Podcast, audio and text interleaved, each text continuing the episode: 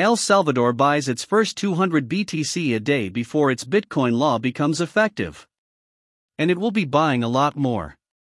El Salvador President Nayib Bukele announced on Twitter that his government has bought 200 BTC on Monday, a day before the country's Bitcoin law, which will make the cryptocurrency legal tender within the Central American nation, goes into effect.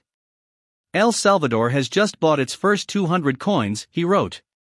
Our brokers will be buying a lot more as the deadline approaches.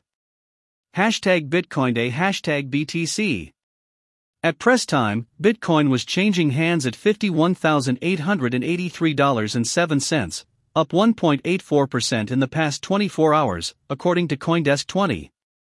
Prior to Bukele's tweet, there had been a growing number of users on social media platforms including Twitter and Reddit calling for people to buy small amounts of Bitcoin in support of El Salvador's plan to make Bitcoin legal tender, Bloomberg reported, as many investors are betting that the news could give the oldest cryptocurrency a price boost.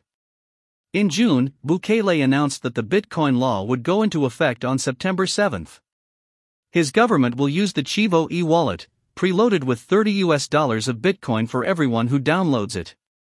El Salvador's government has also been working on building infrastructure to support the new Bitcoin law, including creating a $150 million Bitcoin trust to facilitate exchange between Bitcoin and US dollars in the country.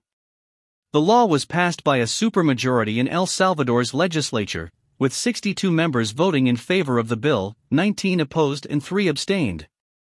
However, in contrast to the original law, Bukele on August 23 confirmed that the use of Bitcoin as legal tender will not be mandatory. If someone wants to continue to carry cash, not receive a sign on bonus, not win over customers who have Bitcoin, not grow their business and pay commission on remittances, they can continue to do so, Bukele tweeted at the time.